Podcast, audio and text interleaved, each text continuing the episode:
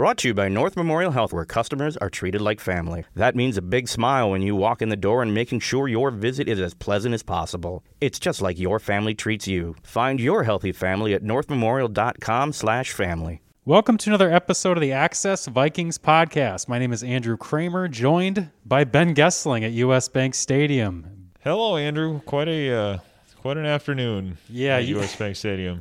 You can say that twice because this this is a, a Vikings team that just got trounced by a winless Falcons team. Really, no other way to put it other than a listless loss, the worst one of the season. Especially when you look back at how the other teams have fared that they'd already lost to. Ben, I guess where do you start in a forty to twenty three loss to a, a Falcons team and specifically a defense, as we were just talking about before the podcast, that was so bad going into this game.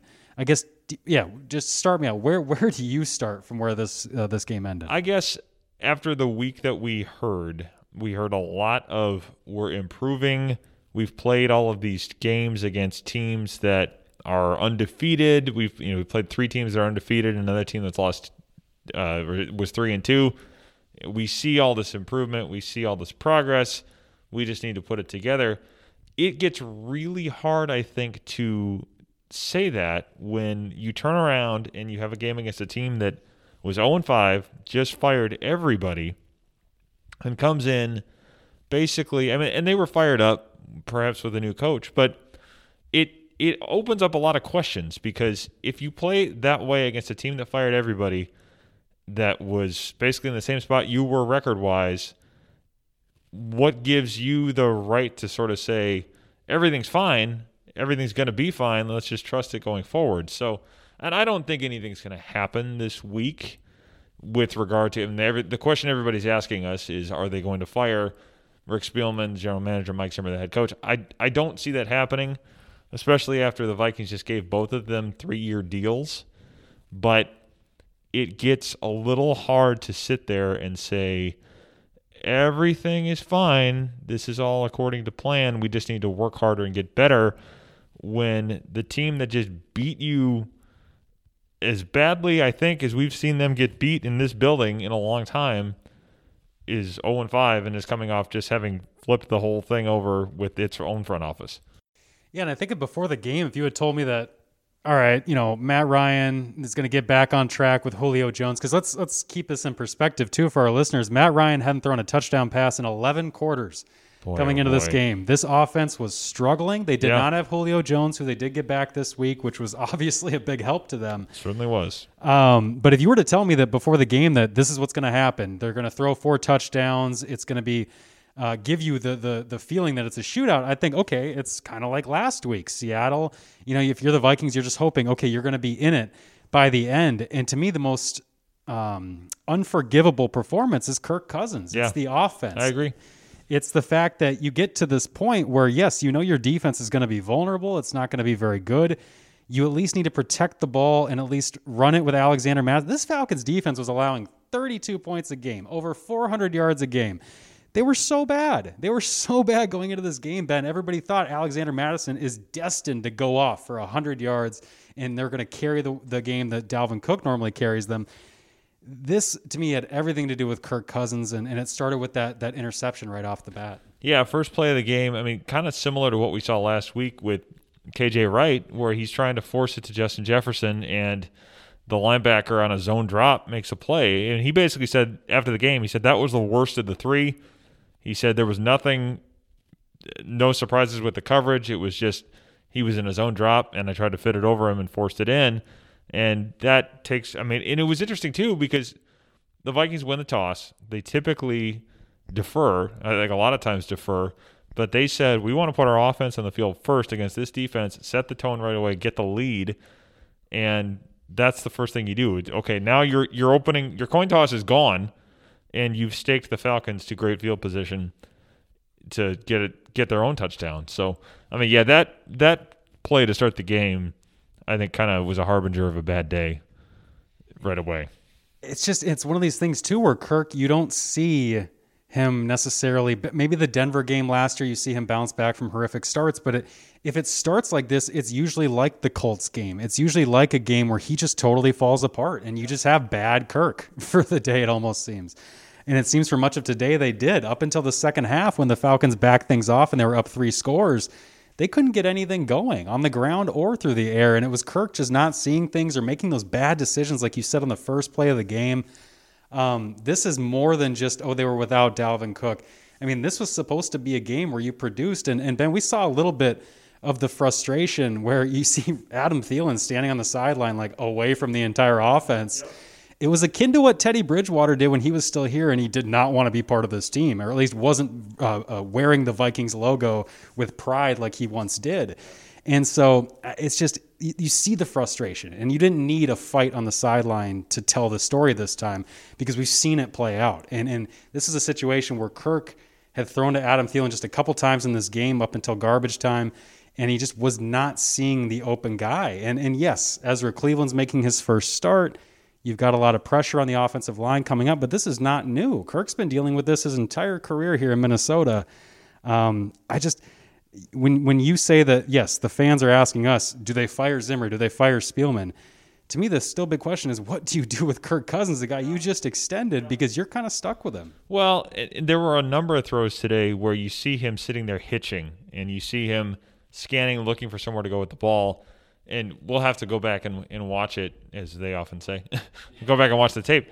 But you do need to go back and see what the coverage looked like. Is it that he didn't have anywhere to go with the ball, or that he didn't trust himself to put it in there and make a throw, which we've seen him struggle with at times as well? I tend to think when you have that long to throw, I mean, it could be that you only have a few guys out and you're you're in max protection and and they have enough people to cover the routes that you have out there, but – there also seemed like a number of times where he could have had somewhere to go with the ball and just was kind of hitching and, and didn't do anything, and that gets you in trouble as well. So, yeah, I mean, a lot of questions about that performance for him. The turnovers have gone way up this year. I mean, he's thrown 10 picks in six games. I think it's only the third or fourth time in his career he's had double digit picks for a season. Certainly the most he's had at this point in the year in his career, and, and certainly with the Vikings as well. So, yeah, I mean, you're you're in a spot now with him where, like you said, you're financially there's not an easy way out of this, and even if you were to clean house with the coaching staff, you would have to have somebody come in and say, "Okay, you're financially kind of backed into a corner with this guy, or you have to eat it and just move on." But it, it doesn't make it very easy when the decision they made was let's move forward with this and let's try to do all of this on the fly where we have to rebuild the defense and stick with the offense in a way that we want to try to win. It's not just let's hit a hard reset and and go forward and it, that is hard to do I get after you go to the playoffs and and everybody's excited about that but the the other problem here is that Kirk Cousins the inefficiency he's had on offense you don't get a lot of a break anymore. You don't have a defense that can go make a stop and keep you in the game. You now have to score just about every time down because that defense is being remade and is too young in a lot of ways to help anybody out. Kirk seemed to realize, I mean, I think some of the the instant knee jerk reaction was, well, you got to bench Kirk. You got to bench Kirk. Um, and I, it was interesting. For who? Well, that's yeah, that's that's a big part of it too. It's you know, is, is Sean Mannion really going to give you Mannion, excuse me, going to give you that fresh start, you know, as or any kind of spark? And I, I don't think the Vikings believe that, nor should the fans. Um, but with Kirk Ben, it was interesting to hear him afterwards say that I understand if this keeps up, the interception rate specifically keeps up, I won't finish the year as the starter. Yeah, well, and and then it's it almost either has to be Sean Mannion or something really really drastic, and I don't even know how you fit that in financially at this point, or just it teams don't do that in the middle of the season. They don't have quarterbacks. I shouldn't say that because we've seen it seven years ago, but ordinarily teams do not add starting quarterbacks in the middle of the season and expect them to come in and be the guy. And Josh Freeman's not walking through those. No, doors. Josh Freeman's not walking through those doors. That's why I laughed because that's what I was thinking of. And I, I say they don't do that, and I have a mention of the Josh Freeman game in my game story for the paper tomorrow because it was almost seven years ago, and it was the last time the Vikings were one and four, lost to a winless Giants team on Monday Night Football. So a lot of parallels to that game, at least in terms of where they were and the team that they lost to. So it, you don't probably have a great way out of that box this year, but you know, it it I just I'm kind of at a loss with what you do because it's not like Sean Mannion has gone out and been productive enough to say, okay, yeah, we can turn things over to him. It's, it's not like he's an established backup quarterback, and the guys behind him haven't played meaningful action in the NFL. Not only that, they haven't had a preseason this year. So well, you're at a loss. Mike Zimmer seemed like he was at a loss. He said, I think he used the word strange a couple times to describe not only Kirk's first interception and the decision to throw that, but also he he kind of did what he does, which he called out. Well, we didn't run the ball enough, have enough opportunities, and said that the play calling was kind of strange at times too. And now um, Zimmer talked about defensively needing to improve, but he was not shying away from saying this offense didn't give us what we needed. Yeah, well, and and we hear that kind of back and forth a lot with Zimmer and, and Kirk, where it's kind of these little, okay, the offense needs to be better and help out. It's like, okay, but the whole thing needs to work together. It's not one person is responsible for one side of it, one person is responsible for the other. I mean, the whole group needs to work together, and it it just doesn't seem like that's happening at the moment. And I mean, you just you look all around the roster, and, and the offensive line again feels like there's not a, a great way out of that box with the way they're currently constructed. Uh, Dalvin Cook, I would think they're going to try to get back for that Packers game, but again, it, do you rush him back with an injury that may take a little bit more time? We'll have to see. Um, every level of the defense, you can point to issues, and, and injuries certainly are part of the story there, but you can point to a lot of things where they said, we're going to go in with a young group of corners and not bring in a veteran because we think we can do this with a, a young group. So it, it's really, really hard to look at it and say that there's a quick fix that's available to them right now, short of – the people that are on this roster suddenly getting a lot better in a very short amount of time. Yeah, especially defensively. Um, as you mentioned with the corners, Mike Hughes exited this game with a neck injury. He's had that neck injury pop up a couple times this year. Not um, related to last year's though. Well, no, Mike Zimmer said I don't think so, which is his way of you never you can't take that as you truth. heard the skepticism in my voice when I said that, though, right? yes, I, yeah, I did. I just want to make sure the listeners know you can't take certainly take that at face value because I think he said something like I don't believe it's related. Anyway, it doesn't mean anything.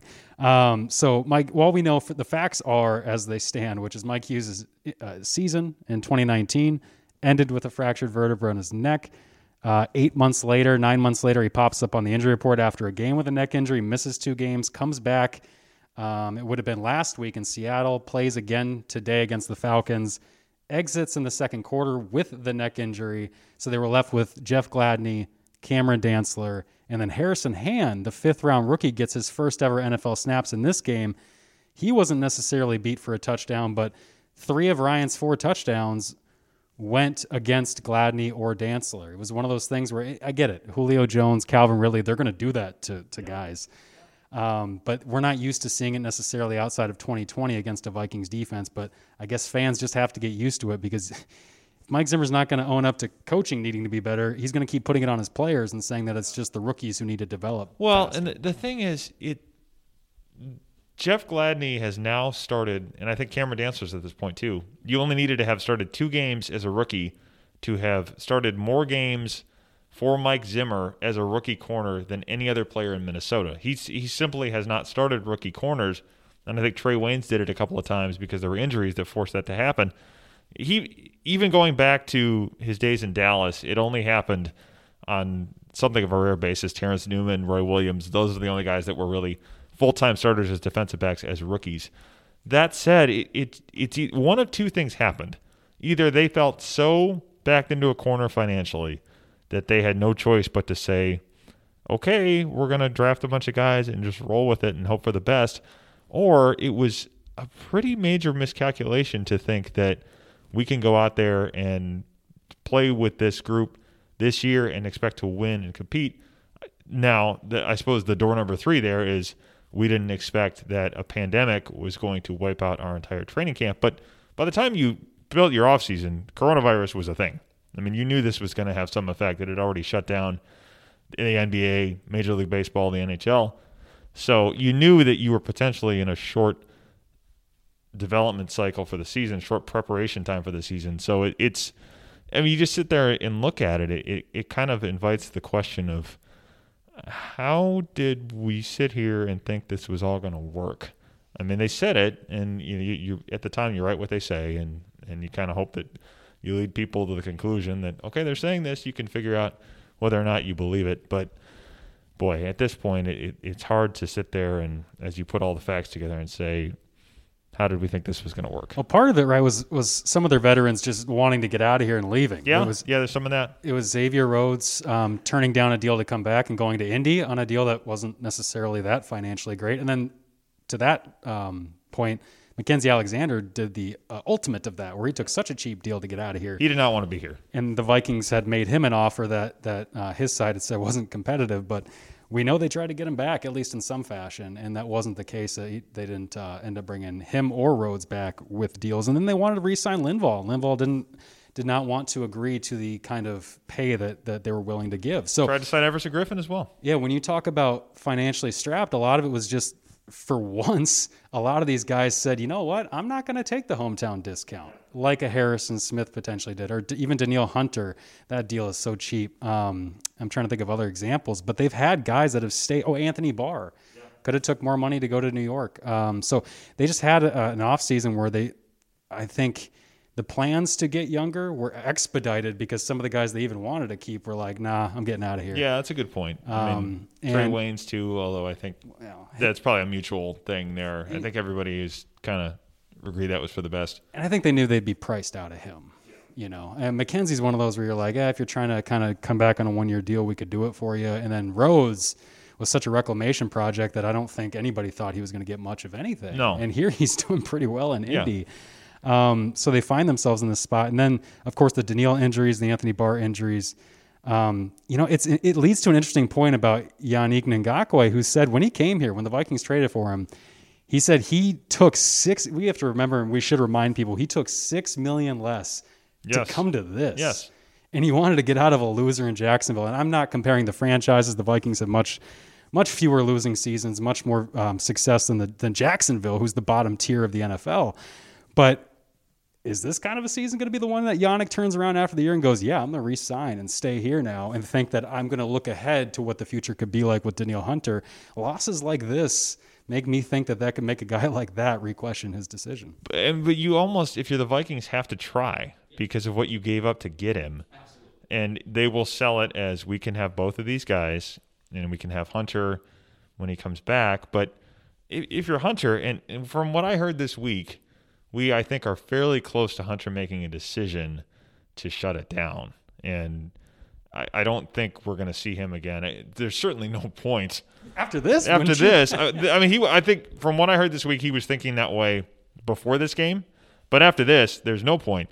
and so that you have to you you figure he gets a surgery helps put all that back together his his neck and, and helps everything be fine so that it's not an issue for him going forward but you have to then sell Ngakoue on something that he hasn't seen and say you can pair up with Danielle Hunter and, and have a, a pretty good combination there. But yeah, I mean, it's another one of those where they'll have to try to save face on the trade to some degree and probably try to put those two guys together. But yeah, if you're him, I'm not sure that this would be a great sales pitch to say, yeah, I'm going to take the rest of my prime and, and spend it here. Yeah, because the Vikings, I mean, they, yeah, I guess the sales pitch would be not only Danielle Hunter, but Michael Pierce potentially coming and then basically forming a new defensive line. Anthony Barr's healthy by that point. Yeah, potentially forming a new defensive line around him because this year is just, boy, it's turning into a dumpster fire. I mean, this Falcons loss, I knew, coming into this, I thought, okay, you know, there's a potential that you get, you know, lose a shootout. I didn't think the offense would look this bad. And this is now two times in six games against the Colts and the Falcons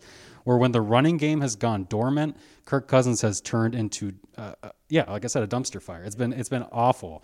Um, they had th- three rushing first downs today against Atlanta. Last time that happened was against the Colts. It's just a theme. If the if he doesn't have that running game, they don't have that ground game going. This is not a team that can drop back with its offensive line or its quarterback and win you games, even against a bad defense in Atlanta.